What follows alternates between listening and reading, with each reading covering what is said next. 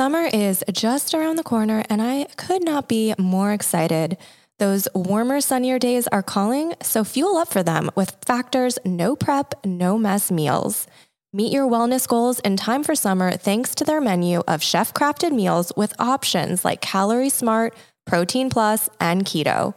Factor's fresh, never frozen meals are dietitian approved and ready to eat in just two minutes. So, no matter how busy you are, you'll always have time to enjoy nutritious, great tasting meals, which is so helpful for me, especially during those busy summer months. As you know, my mom and I, or at least me, are not great in the kitchen. I need to have things that are easy to cook and delicious and healthy. So, Factor checks all those boxes for me. Make today the day you kickstart a healthy new routine. So, what are you waiting for? With 35 different meals and more than 60 add ons to choose from every week, you'll always have new flavors to explore. Make your day delicious from breakfast to dessert. Stay fueled with easy, nutritious options. And treat yourself to restaurant quality meals that feature premium ingredients like filet mignon, shrimp, and blackened salmon. Enjoy effortless support for your lifestyle. You can choose from six menu preferences to help you manage calories, maximize protein intake, avoid meat, or simply eat well balanced. Factor truly has it all. So head to factormeals.com slash barbknowsbest50, 50, and use barbknowsbest50, 50 to get 50% off your first box plus 20% off your next month. That's code barbknowsbest50 at factormeals.com slash barbknowsbest50 to get 50% off your first box plus 20% off your next month while your subscription is active. This is the story of the one. As a maintenance engineer, he hears things differently. To the untrained ear, everything on his shop floor might sound fine, but he can hear gears grinding or a belt slipping. So he steps in to fix the problem at hand before it gets out of hand. And he knows Grainger's got the right product he needs to get the job done, which is music to his ears. Call, clickgrainger.com, or just stop by. Grainger, for the ones who get it done.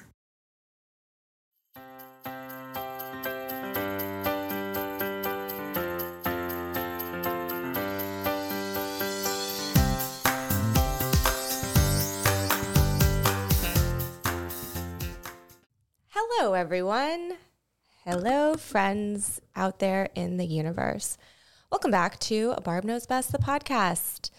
We're here back again for another riveting, exciting, inspiring conversation about life that hopefully you all gain insights from. I'm your co host, Michelle Maros, and I am here with my mom, Barb. Hello, Barb. Hi, Michelle. Hi, everyone. How are you?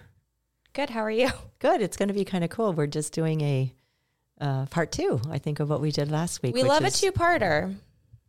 It's it, it is. There's always so much to say. I always feel like there's so much to say with within a short amount of time. So it's always kind of you can like, like really breathe into it, and and it's always nice to do a two parter. So I'm looking forward to today again. Well, interestingly, um, you and I were having a conversation recently about the concept of time and how you, in your whole lifetime, tend to feel like you don't have enough time. And with the two part, it lets you off the hook of being a time demon.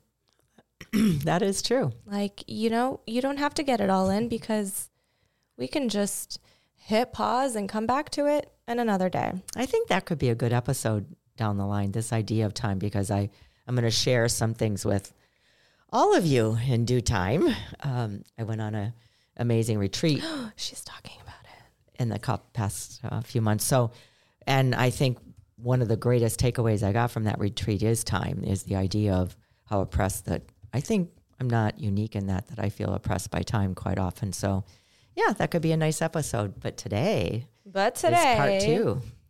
Yay. Yeah. So I know we left last week's episode with some closure. We did. It could, And it could we- stand alone. Of course it could.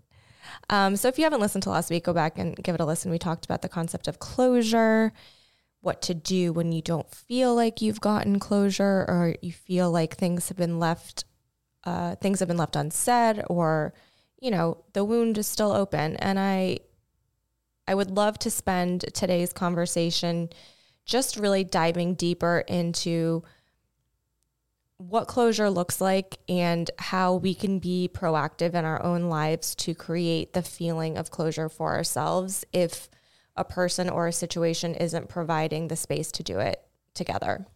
And in that episode, I just want to say what I use in my own daily life for decades now is is this concept. I, I I'm a business woman. Um, I've been in business practically my whole life, starting from like age 14. But what I love to use is unfinished business for whatever Oh, yes. reason. That was the, those are the words that really resonated for me decades ago. Like how, what is it? What happens inside of me when when I have unfinished business? So it kind of goes in, in alignment actually with that idea of, you know, having having our to do list as we're as we're on our deathbed kind of. You know, we, we're gonna have things that aren't done. And so can we be make peace with and can we be okay with that sometimes there's unfinished business. Sometimes we don't get closure. We are going to go out of this lifetime with things that are probably still on our to-do list to-do list that we haven't done. So how can we navigate life's ups and downs and navigate all the things that are happening in life and be okay with you know having a difficult situation with a family member and there never really can be closure. Because in my mind closure is so final that sometimes there never is a finality to it. And i think today would be really great too to talk about how to uh, redefine or how to make sense out of the word acceptance. I think there's a lot of misunderstanding about acceptance that if I don't get to that place of total acceptance, then I'm never going to be happy or it's never going to be okay. And I just, I don't agree with that. And I don't think either one of us agree with that. So we want to, I would like to talk about that a little bit more too. Absolutely. I do think that it's an interesting concept to ruminate about because I don't know if this is a a societal thing here in the United States or just how we as humans tend to you know lean into but even the concept of unfinished business or closure or like ticking things off the to-do list it's very perfectionistic you know in nature. Like we think that we have to be complete every second every moment every day every week whatever the time frame is in order to feel okay. And it's it's like we're on that hamster wheel of always feeling like we're needing to finish something in order to be enough or to be worthy or to be productive whatever that thing is. And it feels like to me like closure like acceptance like letting go is another um, aspect of that perfectionism. Like I've got to heal from this in order to move on. And I think that's where a lot of us get stuck. That's where I've gotten stuck. Like I haven't gotten over this. And so I'm still living in the past of these feelings, these emotions, these situations with these people. And so I would love for, like you said, to redefine acceptance, closure, moving on, because you can heal from it without getting trapped in it. And I think too, to, I think also to understand that that there it, there's it's a little slippery slope kind of a thing or it's a little sticky when yes you may not have closure or unfinished business all done and all of those things but then also not procrastinating either or Right. not leaving things undone or not getting to things oh, i'll get around to that or i'll do this so it's really i like to look at all of the things michelle that you and i talk about as truly understanding the mind, understanding ourselves so deeply that we become our own best friend, which we've talked about on, on other episodes, so that we know, oh wow, I'm really procrastinating here. And or oh, you know what? I'm I'm looking for acceptance. I'm looking for the closure. I'm looking for it to be wrapped all up and tied in a nice neat little bow so that I can move on. So it's really interesting. I just wanted to put that out there that Yeah. it's trying to find that middle path all of the time, not being perfect and not thinking that life is ever going to be just rosy out there in the outside world and we're going to be able to take a deep breath and sit back and relax in in many aspects. And also though not thinking that oh my gosh I got to go I got to go I got to go I got to get this done. I'm never going to be healing I'm never going to be healed unless I find some closure and how do I do that? And I don't want to forgive this person because what they did to me is so egregious. I'm stuck. So I hope today's episode maybe could kind of start you you thinking about and having your own insights as you said when you started this episode, hopefully it was insightful last week, having your own insights of, wow, what resonates for you? Mm-hmm. What would closure look like for you or unfinished, getting, getting clear on some of the unfinished business. And how can I start to have, for me in this episode today, also, how can I start to have true self compassion, true loving kindness for myself? That is the name of this game when you drill down into it is the compassion and kindness and acceptance for yourself because everything else we can't control and we can't go back and change or fix and we can't manipulate to change what's to come. But we can start to be a little kinder and loving and accepting of ourselves so that we can nurture ourselves for the future Beautiful. And I, I want to share something, and I don't know the exact context of it because I've been reading a lot of poetry, so I'm trying to sort it out. But we'll put it in the you show. You throw notes. it out there, Heather and I'll find it. We'll put it in the show notes. But it goes something like this. It's it. There. This is just a little snippet of it, and it it makes me teary almost every time I read it to myself. This little couple part, couple stanzas in it, and it goes like this: After all these years of tending and loving after all these years of loving kindness to others. This old heart of mine has finally oh my gosh i can't i can't say it. I can't remember. I'm just like drawing a total blank. It's so weird. Start over. After all these years oh shoot. I'm just i totally have lost it. So all right, let's well, just move on. We'll put it we'll in the find show it. We'll if I it. think of it, yeah. Um, it's all good. It's re- anyway. Basically, what it was, this old heart of mine is now understanding that I have to have that same compassion and that same loving kindness towards myself. So it's really important, and I think it can sometimes take a close to a lifetime. When I think of me at 66 years old, really now understanding the the the true necessity and the true loving kindness that we have to have for ourselves.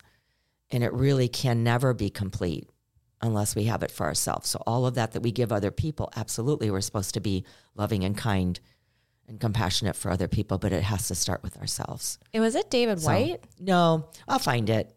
I'll find it. Because he has an interesting uh, phrase if you wanted to drown, you could. But you don't because finally, after all this struggle and all these years, you simply don't want to want to anymore. You've simply had enough of drowning and you want to live and you want to love. it's beautiful. I know you love David I love Whyte. David Whyte as well, yes. But, But I'll that's get- not it. We'll find it. Yeah, I'll get it to you. But I think the But it was the kinda- it- message of it. Sorry, go ahead. It's just what made me what, what makes me teary every time is when we get, when you get to the part this old heart of mine you know it's just kind of like wow because i i i feel like i do have a lot of compassion and loving kindness for others it's it's it's just who i am and i'm realizing more and more over the past couple of years especially you know during this pandemic but it's also especially after this past really really really difficult year you all know that i'm talked about getting a divorce, which I'll talk about more in, in more detail this in the coming months. It's just been really hard. So that idea of having the love and compassion for myself has been really critical this past year, especially. And I've noticed that um, I need to make it more of a practice. I need to make it more of a priority. So this old heart of mine is Hmm. Ella finally- Wheeler Wilcox? No, Nope. All right.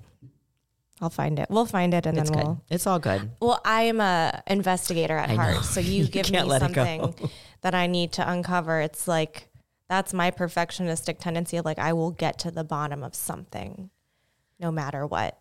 But I, I think the message of that rings true. I think a lot of us feel like we give love so freely and so willingly, and we want to be the nurturers and the carers and the the people that people can rely on. And when do we turn it back into ourselves? And that's the hardest thing because I think society has branded that as being selfish or narcissistic or um, not right.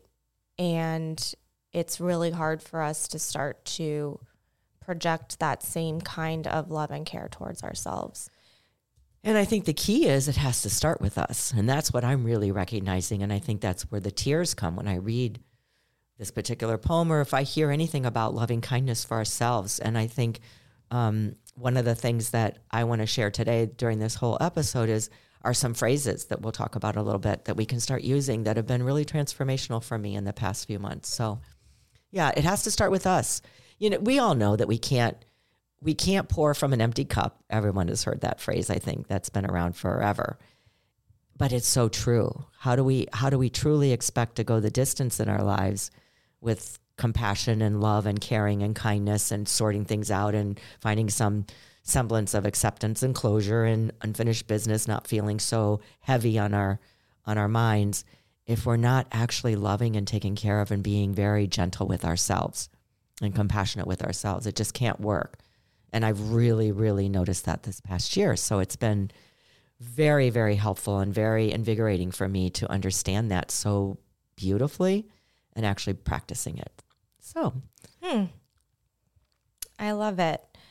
So I know last week we we said that we were going to give a little bit more structure into the process of finding closure and acceptance and just some steps that we all can start to take to feel like we're moving forward and not staying stuck, which has always been something that I've struggled with, especially when it comes to relationships and feeling like I dwell in the past of what was or what could have been or what would my life look like now if things hadn't unfolded in the way that they did. And it's that an interesting dichotomy of that thinking as well as getting stuck in that mindset of like healing and and feeling like I'm on this healing journey so nothing else matters. Do you know what I mean? Yeah, I know what you mean. Where it's yeah, like you kind of do. you kind of disregard other aspects of your life because you feel like you need to heal from something that maybe you didn't get closure from. And then it kind of consumes you. And sometimes I wonder, and I don't know if this is getting too heady, but sometimes I wonder if we get so caught up in the concept of healing from it, where if we rather had that idea of acceptance or letting go instead we could start to move through it in a more timely way. I like what you just said, Michelle. I think that's really that beautifully said. It makes sense. And I what I was hearing mostly thinking about myself is I think we get stuck in thinking that we can control it. I think for me, when I'm having a difficult time moving through something, it's because I don't want to accept that it happened and I want to control it and I want to figure out how to how to fix it, how to change it, how to make it make sense for me. How to, we talked about this in last week's episode, how to understand it. And there, we can't yeah. fix, we can't change it. We can't control it. Um, we, we could, we could possibly try to fix it. I guess we could own our part of the street and try to see what we could contribute to the conversation to try to, to try to fix it. We're never saying that we can't bring a relationship back to balance with another person. But we're also trying to say though that sometimes the other the other person on the other side of the street is not really willing to have that conversation. So we're talking about this extreme really where we've tried everything and we can't really find a middle ground with another person or with the job that we lost or whatever it is. Whatever it is that we're trying to control that happened in our lives that we can't seem to move forward. Yeah. The whole idea is to continue continue continuing to move forward in our lives. So for me it's always about control. I don't want to accept what ha- I I don't want to accept what happened. So I'm living in the past a lot. And then I yeah. then I jump into the future like, "Oh my gosh, I can't I can't live with this outcome." Because what is my life going to look like in the future? So we're straddling the past and the future and we're not even present in the moment. Yeah. I'm going to say something that might be controversial. And I don't, the face that oh, she just Here we go. Me. Yeah, go I, for it. I truly don't mean it in in a way that's offensive or triggering to anybody. This is simply just my own experience and things that I've been uncovering for myself in my own healing journey. But I do, I have noticed within myself that it's very easy for me to lock in on a trauma that I've had in, in my life and take that trauma and make it like a overarching theme of my life of something that I have to heal from and and also kind of use it as a crutch of my own life's progression because I can say, oh, well, I've had this thing that's happened in my life that it I've had to spend so much time healing from that I don't have to it, it I can I can give it can be my excuse for cer- certain things. You know what I mean? And so I'm just saying like I think that for me I've started to notice that I can heal from things that have happened to where I don't want it to be a defining um, narrative of my life and thinking about things that have happened in my life where I don't know if you can ever fully get the closure that you want because I think the closure or the justice would be it not happening. And and that's not reality and that's not possible. And sometimes I think in the past I've spun my wheels into thinking of like, how can I magically have made this not happen? Because that's really the only way that you can have full um, closure in the sense that I think we're used to thinking about. And so I've spent so much time in therapy going round and round and round talking about it and examining it, which has been time well spent, of course, because I feel very um, grounded and centered in the things that have happened in my life. But I could, I've, I've noticed in past instances in my life, I've held on to it in a way where it's like I'm healing, and so I don't, I can't, I don't have to do anything else because this is something that I'm working through. Does that make sense? It does make sense, and I think that that's why Here's the thing. I could spend the this rest is, of my life looking for closure for some things that have happened, but I know I'm not going to get it. But I know I can, in my mind, write a story that it's a noble journey to just unravel that for myself. I, I agree. This is a there's a lot packed into what you just landed. I know because, I did, but I, I think it's very very important. I I don't know where this whole episode's going to go, but I think started off with a poem that I couldn't even remember, and now we're now we've we're journeying into this trauma. This because what you said is incredibly important, and I think there's a lot of layers to this. So what what I what I believe you just said is what we've been talking about. It this is why it is so important to understand that healing is a journey. Healing is not linear, mm-hmm. and you can get triggered from a trauma, especially the one that you're talking about, that hope one day that you you'll share, especially the one that you're talking about, that that is exactly what you just said. The only way to heal totally, totally, totally, or have closure that people think in their minds of what closure and and healing and and the end of the story, basically, so to speak, is for it not to happen. Right. Because it is one of those things in life that has happened. It's a traumatic event that's happened that can just rear its ugly head in some version, some form, form at any moment. So, what I heard you say, and where I'm feeling for myself in the traumas that I have experienced in my life, a couple that have been pretty severe, exactly. And I, have shared the one that I'll talk more about in my next book with being Ooh, with being book talk. So the thing that I'm saying is the an- the answer to the healing is there has to be complete compassion and love and care for ourselves. There has to be the awareness and the insight and the ability when it rears its head for us to be able to say, "Oh my goodness, I just got triggered by that trauma that happened 50 years ago or whatever for me when I'm thinking 53 years ago, 55 years ago. Wait, what's going on right now?" What's happening that that just got triggered. Oh, that must be a little now piece. Because I like to think of healing as we're peeling the layers of an onion back. We all know how many layers an onion has, so it could take a lifetime. so, oh, that's another layer of the onion that I just got triggered. What's happening for me right now? So I don't fall into that. Oh, damn, I'm not healed. Yeah. I'm 66 years old now and I'm still dealing with this.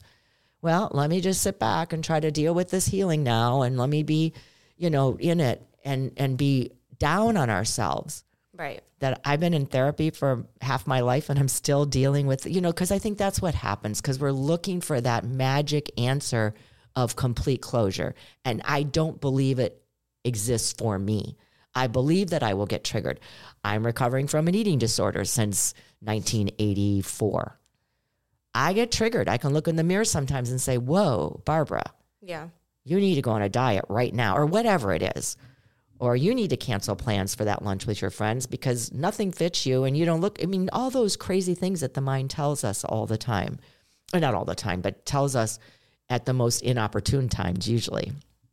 So I think we have to have that deep, compassionate relationship with ourselves. So if I look in the mirror and my mind is telling me I don't look adequate enough to go have lunch with my friends, sometimes I'll just kind of laugh and say, Whoa, there you are again. You know, that's not true. You know, I love and care deeply for myself. So you have to have those kind of, um, I, I think we have to have those phrases or those answers back. In the back pocket. Yes, we have. That's why it's we call it a toolkit. You call it whatever you want to call it, but the, there are these. I call it now, especially after this this last retreat that I was on, and especially after this really deep work that I feel like I've done for this past year. It, it I have to have this really loving, kind, nurturing relationship with myself, so that I don't get angry with what happened 56 Right. years ago or whatever it was again. So I don't dig up all that garbage that that I went through all these times with therapy, but also so that I don't get uh, so that I don't get um, passive about it, and I don't. Oh, what's the matter with me? Right. So I think there's a middle ground of just loving kindness for ourselves, and oh, I just got something came up, and and But in, like, and a being the strong scientist, way. in a, and being the scientist, you know, Right. we're saying we are the scientists of our own lives. Our lives are an experiment. Really being the scientist. Okay, what's just come up for you, Barb? That this that that triggered you. And it's interesting because I do think that trauma or loss or difficulty or losing, you know, uh, I mean, uh, you were talking about serious trauma, but a job, a house, you know, anything that makes us feel um, in a deficit of some sort. I do think, and I, I don't know what the science or psychology is behind this, but it kind of like chips away at our own um, connection with ourself. And I think that the healing is in reinforcing and building back up whatever has been etched away by these things that have happened in our lives so that they don't completely take us out or completely change who we are or how we think or how we feel or how we love. Um, it's to me, it's like building it back up and reinforcing the things that we know to be true. Like, you know, other people's actions are not your responsibility. Things that have happened to you don't decide your worthiness or your ability to be loved. Like those things to be true. And that is like all of those reinforcements and reminders are the things that help me to be in a place in the present moment where I can think about trauma or difficulty or loss that I might not have closure from, but I can find acceptance of like knowing that in this moment I can act in alignment with myself in a place from strength of setting the boundaries if I need to set a boundary or you know, going no communication if I need to go no communication, or saying something if I need to say something, or just, you know, making the choice to move on and live my life and be happy because that is, that's closure for me, not carrying that load because it is so heavy. Beautifully said, Michelle. Also, what I want to add here that really came up for me when you were talking is when I was on this retreat, I was in one of my meditation practices. Uh, we were practicing meditation, and the voice. I believe there's we have two voices. We got the we have the voice in the mind that's constantly talking to us, and then we have the voice within. You can call it the voice of the heart, call it the voice of the soul, call it just whatever whatever resonates for you. But there is another voice that lives inside of us. There are there are two voices inside of us, and so the voice within said so loudly and so profoundly, Barb, remember the relationship that you have with yourself is the most important relationship you will ever have. Check the relationship that you've been having with yourself. And it was just so weird. And I remember I started to get teary again, even in my meditation. And I thought, wow, we teach that. We talk about it on our episodes. We know that to be true. But it is everything the relationship that you have with yourself. Mm-hmm. So I would I would just love to put that out there for people like sit in some quiet time and just think about what kind of relationship do I have with myself? How do I treat myself? How do I talk to myself? Do I trust myself? Do I listen to myself? Do I have a, a deep feeling within within myself, in the body? Like, can I feel like, whoa, something isn't right here? So it's like it's just really, really important to to spend some time cultivating that deep relationship with yourself. So when a trauma rears its head or so when something happens, I can have such a deep love for myself that I could take a pause and say, okay, what's happening right now? Right. It's very, I don't know, it's so nuanced, I think, or there's something really subtle here, but it can be the most profound thing that you could ever do in your life. The most important thing that you can ever do in your life is getting on the journey of having that deep, kind, loving, understanding, compassionate, trusting relationship with yourself. Because I think that that's that's where we get derailed with the words like closure and unfinished business and we, we, we can't accept things that are happening and we can't really live in the present moment because the past has you know just been so difficult and the future's i can't even imagine a future because the past is ruined and i go back to this idea that nothing and no one has the power to name who we are. The yeah. past doesn't, the future doesn't, people don't, things don't. So we really have to understand it, that is where our control lies. We decide we're worthy no matter what we accomplish in life. We decide that we deserve loving kindness. We decide that we deserve to have our boundaries met when they're not in our best interests. We just have to decide that, that we are the boss of our own lives and that we have the power and we don't have any power or control outside. Let's take a break. This is the story of the one. As head of maintenance at a concert hall, he knows the show must always go on. That's why he works behind the scenes, ensuring every light is working, the HVAC is humming, and his facility shines. With Grainger's supplies and solutions for every challenge he faces, plus 24 7 customer support, his venue never misses a beat. Call clickgrainger.com or just stop by. Grainger for the ones who get it done. What's the easiest choice you can make? Window instead of middle seat? Picking a vendor who sends a great gift basket? Outsourcing business tasks you hate? What about selling with Shopify? Whether you're selling a little or a lot, Shopify helps you do your thing, however you cha-ching. Shopify is the global commerce platform that helps you sell at every stage of your business. From the launch your online shop stage to the first real life store stage, all the way to the did we just hit a million orders stage. Shopify's there to help you grow. Whether you're selling scented soap or offering outdoor outfits, Shopify helps you sell. Wherever and whatever you're selling, Shopify's got you covered. Sign up for a $1 per month trial period at shopify.com slash try. Go to shopify.com slash try now to grow your business, no matter what stage you're in. Shopify.com slash try. And we're back. Wow, who knew we were gonna? Yeah, I know. so deep. but I, I love it. I love when we have these kinds of chats. I think we're life is really deep for a lot of people right now. There's it a is. lot going on right now. There's a lot of energy going on right now that's that's difficult to handle, difficult to maneuver. And I know that we just did that whole workshop on grief and all of that, and so so many people resonated with that. That was such a heavy mm-hmm. uh, conversation that we were having, but such a necessary conversation. So I think the conversations that we're having are so necessary. And this conversation today, which started last week, for me is feeling like the most important conversation that we can be having in life right now is what kind of relationship do we have with ourselves? And how do we talk to ourselves? And how do we treat ourselves? And what do we think about ourselves?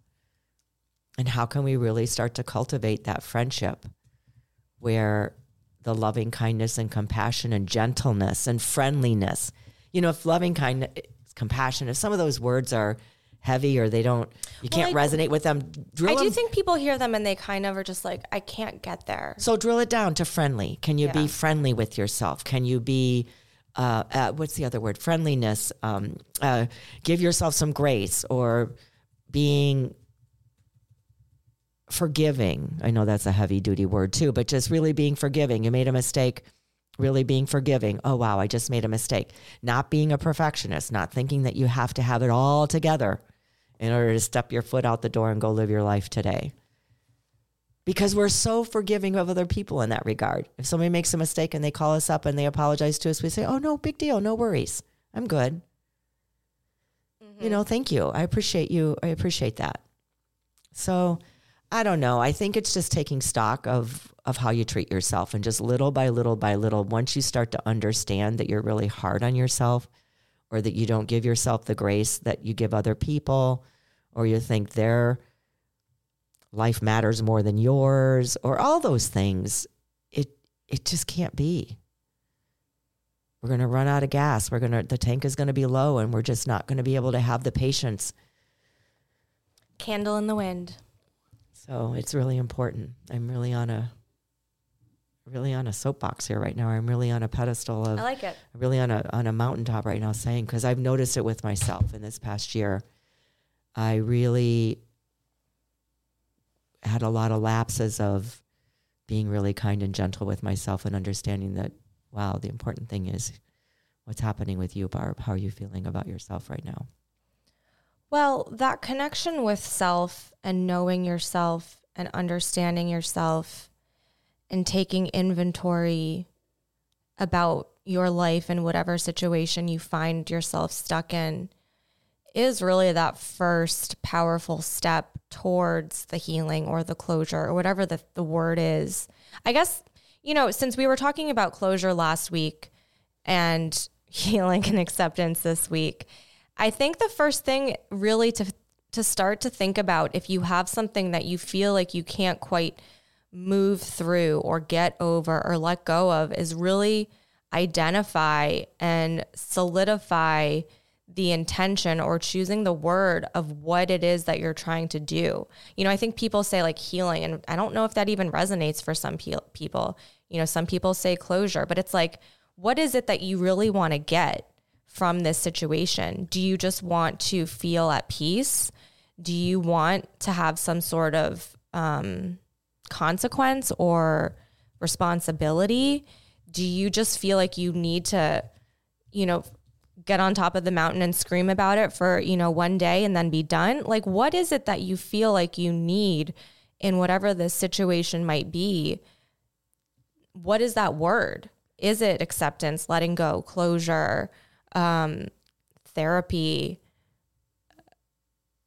grief, processing? You know, I think that's the first step because if I know that I I need to um, process a trauma or a grief, I know that that's something I need to go talk to my therapist about, you know? But if I'm thinking about friendships or situations that have ended, that's for me a, an internal inventory of taking stock of all that happened, learning the lessons that I need to learn, and accepting and letting go. So I think it's interesting to name the state of the, the thing that you're in so that you can know what you're working with. That's profound, Michelle. That is really, really good. That is, you're saying get detailed. What what is Get the de- clear get on the clear and, and and detail it. I because I I would imagine for me when I was going through some of the major healing parts of my life, the the big trauma things that we talk about, it, it was mostly I'd get down to what do I want? I want it not to happen. Right. I don't want it. I want that person to pay the price, or I don't want this to have happened. This is not okay. And that's not possible. So I think what you're saying, Michelle, is if you can get clear and get a little more detailed and know what it is you want, you'll get to a place of, well, I want it not to happen. Then you say, well, that's not possible. You know, you can cry, you can do the the mourning of it, you know, feeling the feelings deeply. Because I think sometimes we cut ourselves off from feeling the feelings so deeply because we're scared or we don't we don't give ourselves enough permission because I know that that was what happened for me this past year. I really allowed myself permission to cry a lot. Like this was painful. This was hard. And I think I'll lead you all in a little guided short little meditation at the end about this idea of how can we start to show the compassion and love for ourselves for the pain and suffering that we're feeling. So I think when you were speaking, that's what I was hearing. Wow, giving you're giving people permission. Feel your pain, feel your suffering, honor it, understand it, get clear on now what do you want? Because the thing happened. The mm-hmm. event happened, the trauma happened, the episode happened, the thing happened. We cannot change what has happened. We can only change how we are going to respond to it. And for me, what I've noticed is when I when I can actually feel it deeply in my body and allow myself to feel the feelings deeply, then I can move to the next step. Okay, this happened. I'm really suffering. I'm in a lot of pain and I'm really suffering. Now, what do I need? So, like, it's a step by step process. Yeah. Now, what do I need? Okay, now I need to really cancel the meeting that I'm supposed to go to later because I'm just not really up for it.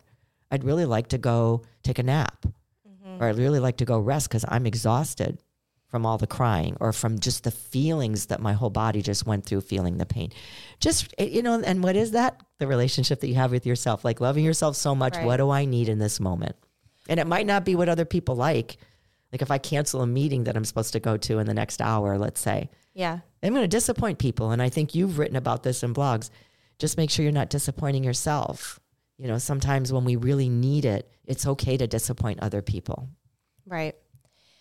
And I think what what you said was so spot on and what I was trying to say. It's like that identifying the thing that you need and knowing yourself so deeply that it's that they kind of um come together in a way that's so aligned for you. Like, you know, I think if you're trying to find closure from something that's triggering for you, knowing that I don't think deep seated triggers and traumas can be healed by just, um,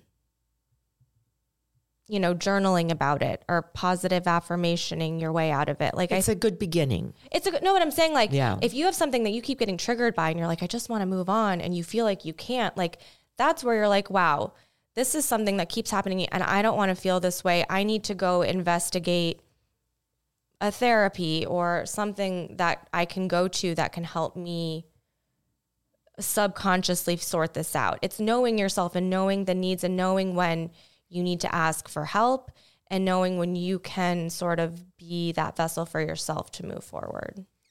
and giving yourself permission to do it. I agree. I agree. I was, what came up for me, my mom. I was there. I took care of my mom when she was dying in 1998, and so it was a couple month process. And when my mom died, it was hard.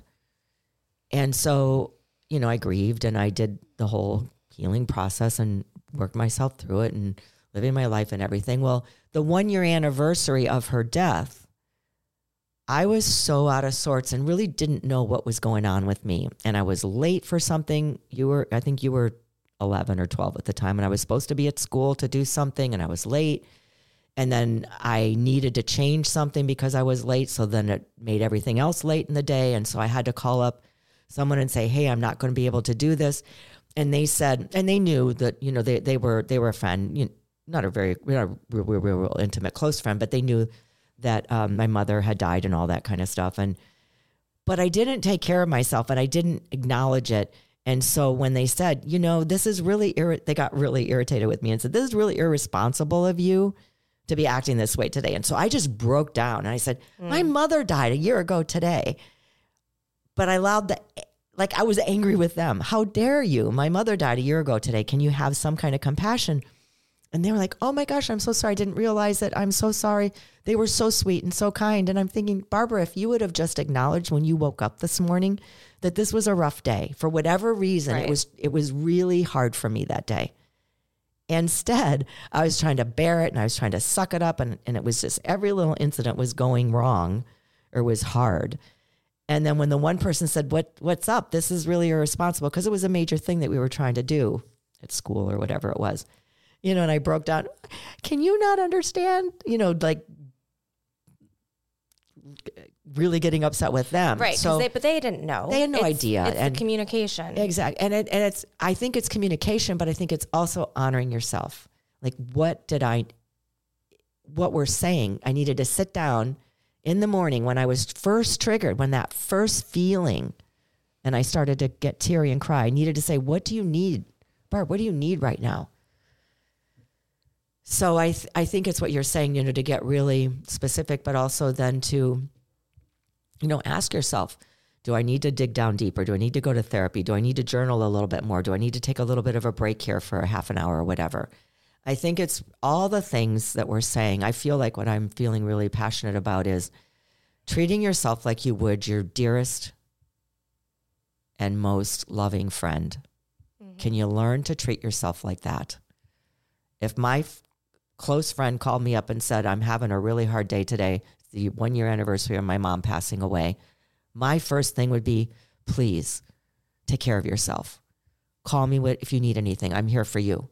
If you want to talk, I'm here. I would do whatever you need to do, whatever you feel like you need to do. To, I mean, I would do that in a, in an, I don't even care what she would have to cancel, right? It wouldn't even matter, right? When we really love someone deeply, we want to be there for them in whatever way we can to try to alleviate maybe a small part of the pain or the suffering that they're going through. So we need to do that for ourselves. Agreed. It's always it's always the what we do for others we also need to do for ourselves. And of course, like we say so often in this podcast, it is that first layer of awareness and self knowledge and self care is is how we start to dig our way out of difficult situations or uncomfortable feelings or um, things that have happened in the past that we want to let go of.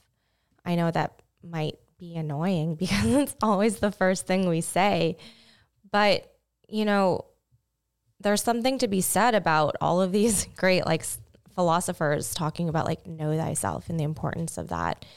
And uh, I think that sometimes it gets misconstrued or misunderstood of what that really means, but know yourself so deeply to know what you want, know what to ask for, know what to communicate for, know when to um, let go, know when to take an action. It's just and that is the lifelong journey. It's a pro- yes. I was just going to say, it's true. When know thyself, to thine own self be true. All those great things. I don't think we know how to do it. Sometimes I think often we're stuck. Oh, that sounds good. I would love to be able to to do that, but how? And I think that's what we're trying to say today and all the things that we teach and all the things that our own life experiences. When I say teach, I'm talking about sharing yeah. our whole journey and our whole life experience and I think it's it's really how do we take these profound phrases, quotes, comments, books that people write, how do we actually then translate that in our own life? How does it actually go into practice in our own life? How do because we're all different. We all have different iterations of of how we take things in. And if something really touches our heart, it it it's really behooves us to really take a pause and say, oh my gosh, that just really touched my heart. Like if I start getting teary, I'm starting to take a little pause. This really touched you deeply. What what is it about this that touched you? Where where would you like to? How does this fit into your life, or how does this translate into living your life, or living the path, or living the journey that you're on? Mm-hmm. So I think it's really important that idea of understanding what we, we what we need, what we want, who we are, and having the most loving, kind, friendly, deep compassion for ourselves. Yeah. Always number one, yeah. first step. And then I think the next step in this process is, you know, knowing how to pick your battles, so to speak. Like knowing what's worth holding on to to get some sort of resolution and knowing what can go by the wayside and knowing where to p- put your energy and knowing where you can say, okay, got it, moving on. I think so often it's easy for people, people being me, to get tied up in you know, some of these instances in life that don't necessarily always deserve so much of the energy that we put into it. Or,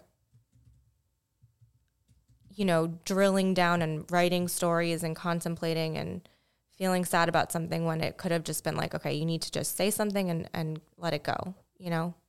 Not trying to over examine or, you know, give it so much meaning. Like choose your battles, choose where to place your energy. I yeah, I mean that is so true. And I when when you when you say that, I, what was what I was thinking was like recognizing that we have the power to redirect our thoughts when the thought is saying, "Oh my gosh, Barb, you have to fix this," or "You have to make something happen here that is going to be that is going to make you feel okay."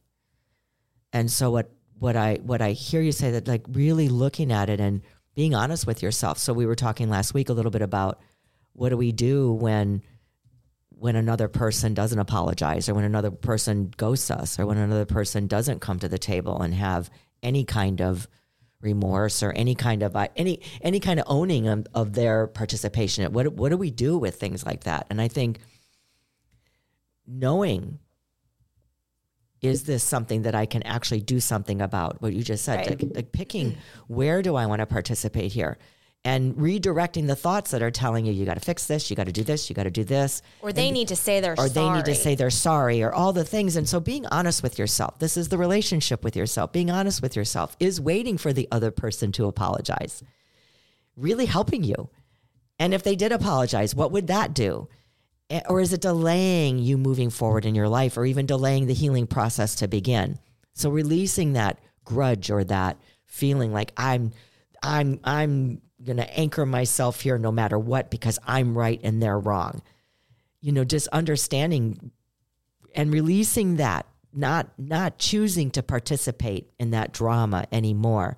Yeah. Releasing that doesn't mean that now you got to trust that other person again and now you got to have them back in your life again and that you have to forget what happened. It just means, wow, I kind of want to free myself from this. I understand that I'm not going to spend the rest of my life in this battle and I'm I'm I'm not going to waste any more of my energy or my time doing it. It just means allowing the other person you know, to have whatever they're going to do and do whatever they're going to do, and they're not going to hold you hostage anymore because they may never see the pain that they've caused you.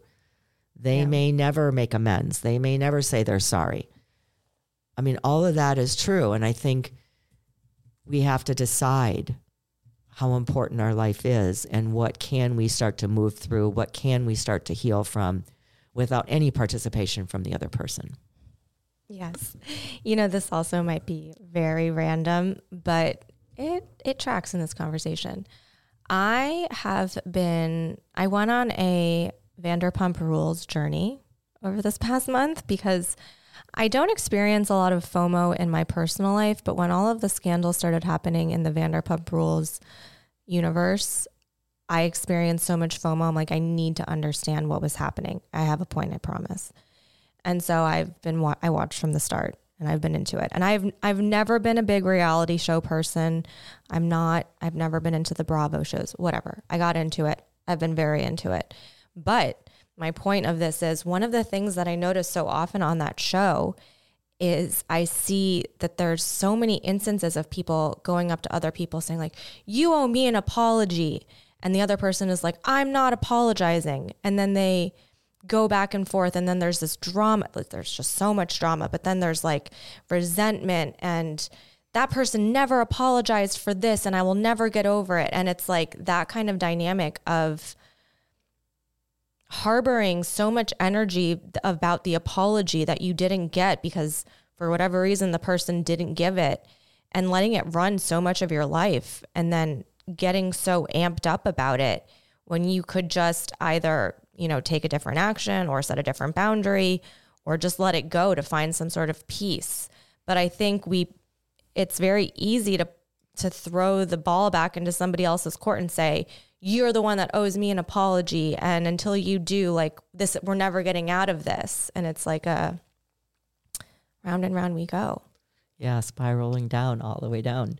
but it's a good it's a good example of um letting go Well, I think that that for me, that is the definition of codependency and enmeshment and all that. Like we're tied to this other person. We can't move forward. We can't live our lives. We can't do anything because we are codependent with this other person. And they if they don't do what we think that we need for them to do, and even if it's the most egregious thing, I mean, I know this sounds so easy if we're not in the middle of something really serious. And it's taken me a whole year.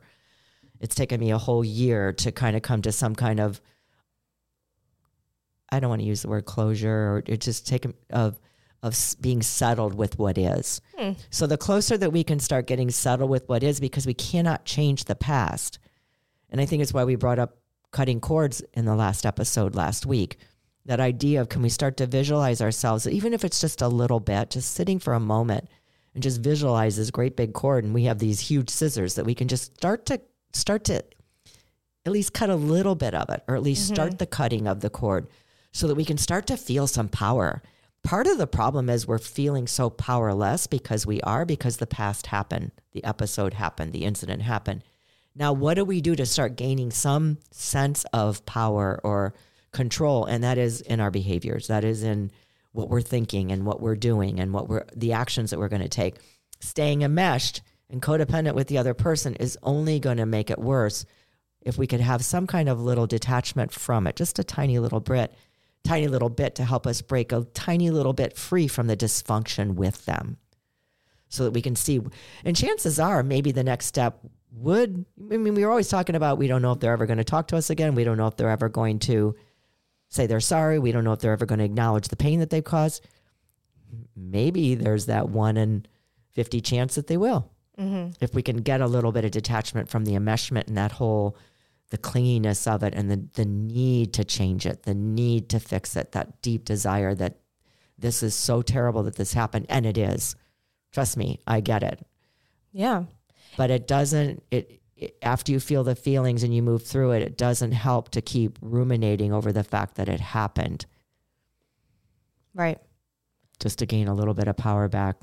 But take the time that you need. I mean, it takes what it takes takes what it takes. It takes what it takes, and we need to be gentle and loving with ourselves and doing whatever it is that we need to do. And then when there's that little small opening where we feel like we are we've grieved enough, now what what is my next step? Now what? Mm-hmm. Then we can take that little baby step towards the next little piece of the healing. Yeah. And breaking free from the dysfunction and the drama. And I think that next step is knowing when to take an action knowing when to knowing what action to take and knowing what your next step is.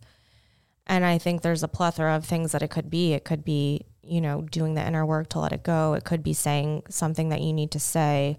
It could be setting a boundary. It could be having a difficult conversation. It could be you know cutting off communication. I think we cultivate and find power within ourselves when we take these actions that we know we need to take when they're aligned. But that's often very hard. And we're going to take things that are not aligned. I just want to add that because in this past year, of I course, took, well, I was just going to say this. I took some actions that I wasn't too proud of. You know, sent some messages and took some actions that I wasn't too proud of, and I think it's okay. Mm-hmm. I think we really have to be okay that we can't we can't not take any action. We want to not take any action that's going to harm another person. But if we do, take an action where we said something or sent a text message or sent whatever that has harmed the other person. I'm not saying I'm not giving everyone permission to go harm other people, but sometimes we do. Yeah. And it, I mean, we're not perfect. We're human. We're human. And so we're going to harm other people. And so then understanding it and saying, okay, now what do I need to do here? I did say something. I did I did do something that was harmful, that wasn't in alignment with what I think. It's not the end of the world. It, it really isn't. We have to be able to be okay that we might make some bad decisions and we might do something that's not not our best self showing up in that moment. Right. And we can we can then own it or do whatever we need to do for it and then move forward and not hold that grudge against ourselves or not hold that, oh my gosh, this is so terrible. How could I have done that? So it it's very mess.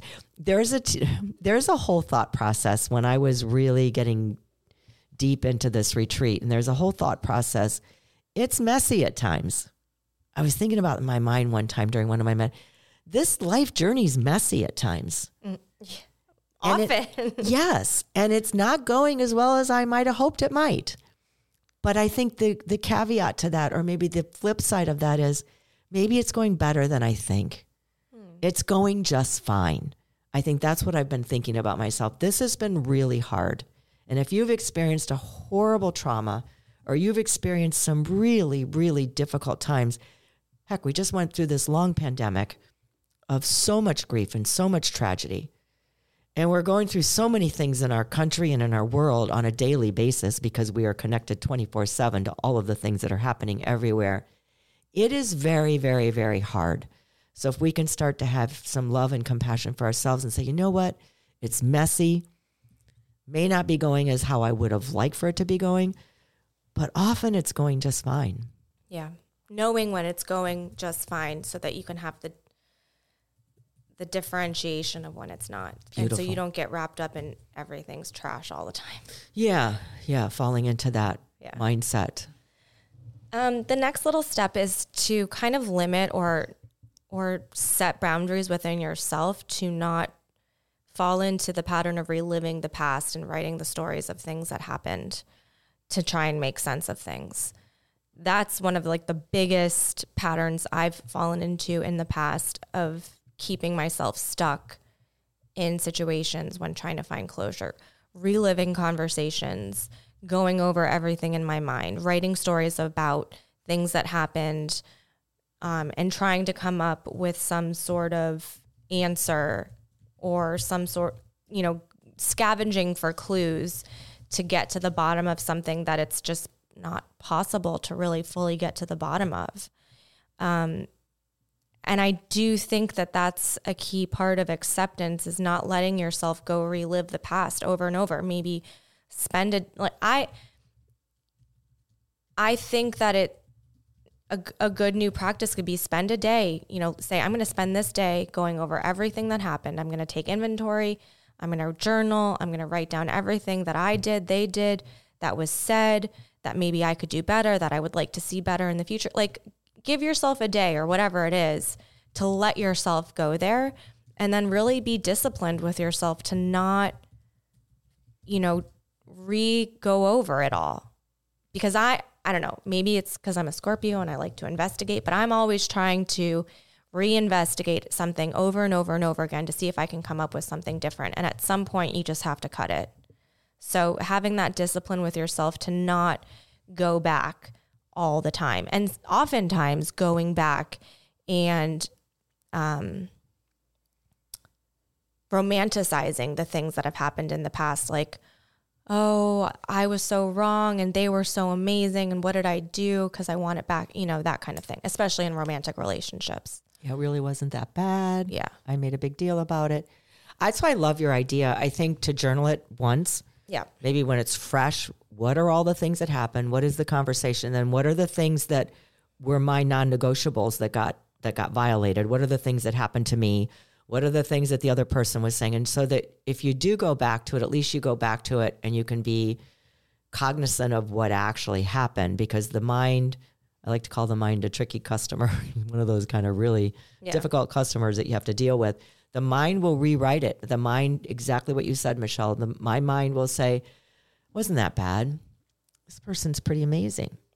And then when if I go back and look at my notes, wait a minute, this was this was horrific. yeah So it's really important to give have yourself your own proof by writing things down Exactly. and you know you can go back to it when you need to. It's important to have the reminder of wait a minute, what my my feelings were valid, right and let me stay there so that I can work through those valid feelings instead of trying to change reality. Right.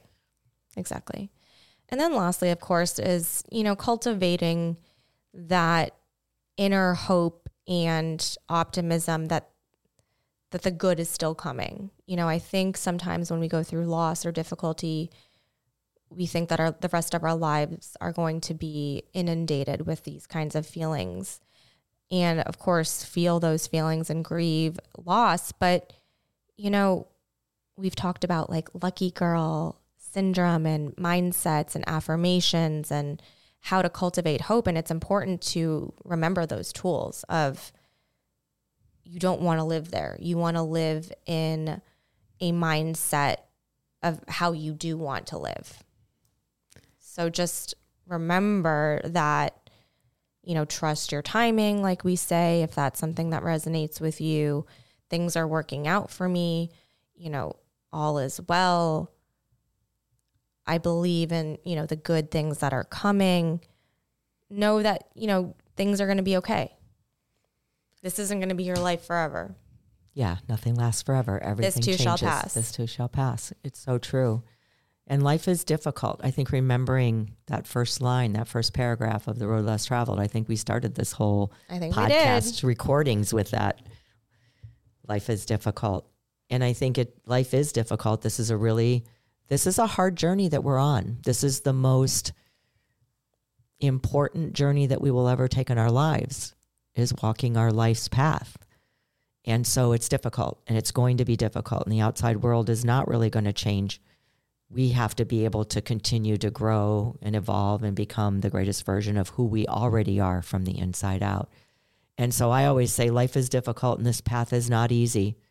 It is hard and it's going to test us all so often and bring us to our knees often. But it, what a worthwhile journey it is.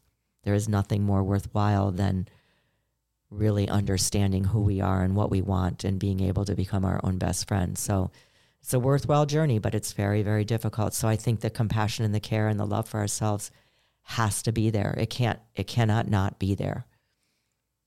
Amen, mother. Yeah, it's so good. So, do you want to do a quick little meditation? Sure, I could do just a, short little, a short little one. Are, are we have enough time? Are we good? I mean, this is a long episode, but give the people what they want. You're so cute.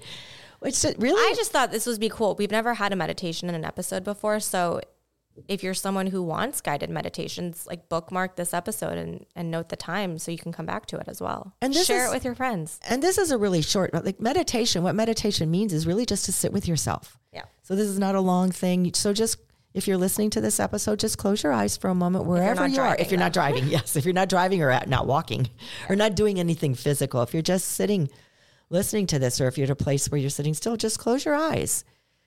Just for a moment, just closing your eyes or lowering your gaze to the floor and just start noticing your breath, bringing your attention inward.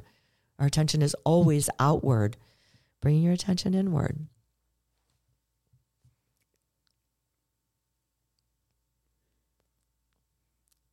And this is a loving kindness, self compassion, friendliness meditation, and just bringing your attention inward, noticing your breath, feeling your chest rise on the inhale, and coming back into the body on each exhale. Just nice, nice breaths in through the nose and out through the nose.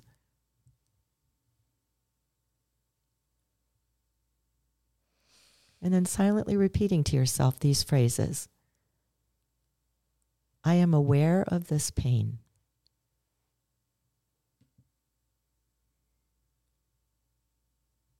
I care about this pain.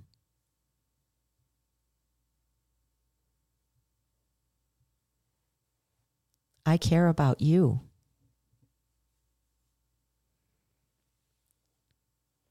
May this pain release.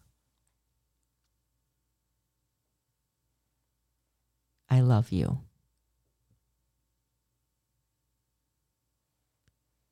Noticing how you feel in your body as you repeat these phrases to yourself. Loving and honoring and being the friendliest, most compassionate person that you can be to yourself in this moment. One more time, repeating silently these phrases to yourself. I am aware of this pain. I care about this pain. I care about you. May this pain release. I love you. And just taking a couple of breaths at your own pace, feeling the feelings that this may be bringing up for you.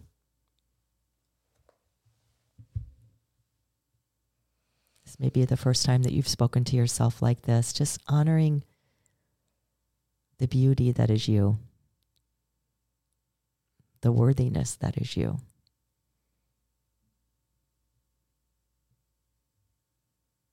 And then just taking one more deep breath in and holding it at the top just for a second and naming one thing that you're grateful for in your life in this moment.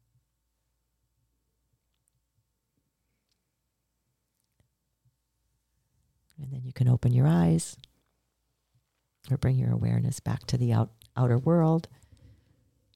I've been practicing this a lot. Just taking a little, you saw that this wasn't even five minutes, I don't think. Just taking a little break of just a couple of minutes and just centering myself and talking to myself this way, understanding, especially since I've had a lot of pain and suffering this, this year. It's just felt overwhelming, this idea. You know, I'm aware of the pain that you're feeling. I care about the pain that you're feeling and the suffering that you're feeling. And then just asking for the suffering and the pain to be released and loving yourself completely in that moment. I love that. Thank you for sharing that with all of us. Thanks for sticking with us in this extended episode. But I, I really think that that is a helpful tool for people to have, you know, bookmark it, share it with people who might need it, because that was, you know, a couple of minutes, but very powerful. So thank you. Yeah, taking that break out of the day to interrupt all of the trauma, drama, dysfunction, whatever it is, just just pausing for those 2 minutes to send yourself some loving kindness, friendliness, grace is life-changing. Practicing this, if you practice this every day, you will start to notice a shift in the relationship that you have with yourself in the Absolutely. kindness that you have for yourself and the love that you have for yourself. Absolutely. So thank you, Michelle, for this Thank you, episode. thank you, everyone, for being here. Thank you, everyone, for listening and being a part of this community. We love you all and we're so grateful. If you haven't yet, please make sure you are liked and subscribed to the podcast wherever you listen to podcasts Apple, Google, Spotify. Of course, it's the best way to stay up to date with all of the newest episodes, but it does also help our podcast greatly. If you haven't yet, please give us a five star rating on iTunes and Spotify and leave a dazzling review on iTunes. That also helps us greatly. If you'd like to stay connected with us, which of course we hope that you do, please make sure you're following us on social media at Peaceful Barb, at Michelle Maros, at Barb Knows Best Pod. That's the best way to ask us questions, podcast topic requests, all of the things. Uh, lastly, if you haven't yet, please make sure to check out our newest Barb Knows Best merch. That is available now, right now. Head to, you can click the link in the show notes to check out our merch. We have so many cute styles of and things that I love so much. I've been wearing it all the time. And if you would like to support the show in that way, we would also greatly appreciate that. Um, that is all. Thank you so much again for listening. We are so grateful for all of you. Have a fabulous week. We'll chat with you next week because, as we know, Barb knows best. Bye.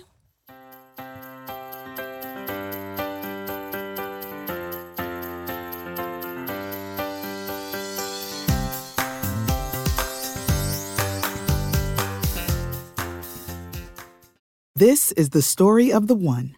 As head of maintenance at a concert hall, he knows the show must always go on. That's why he works behind the scenes, ensuring every light is working, the HVAC is humming, and his facility shines. With Grainger's supplies and solutions for every challenge he faces, plus 24 7 customer support, his venue never misses a beat. Call clickgrainger.com or just stop by. Grainger, for the ones who get it done.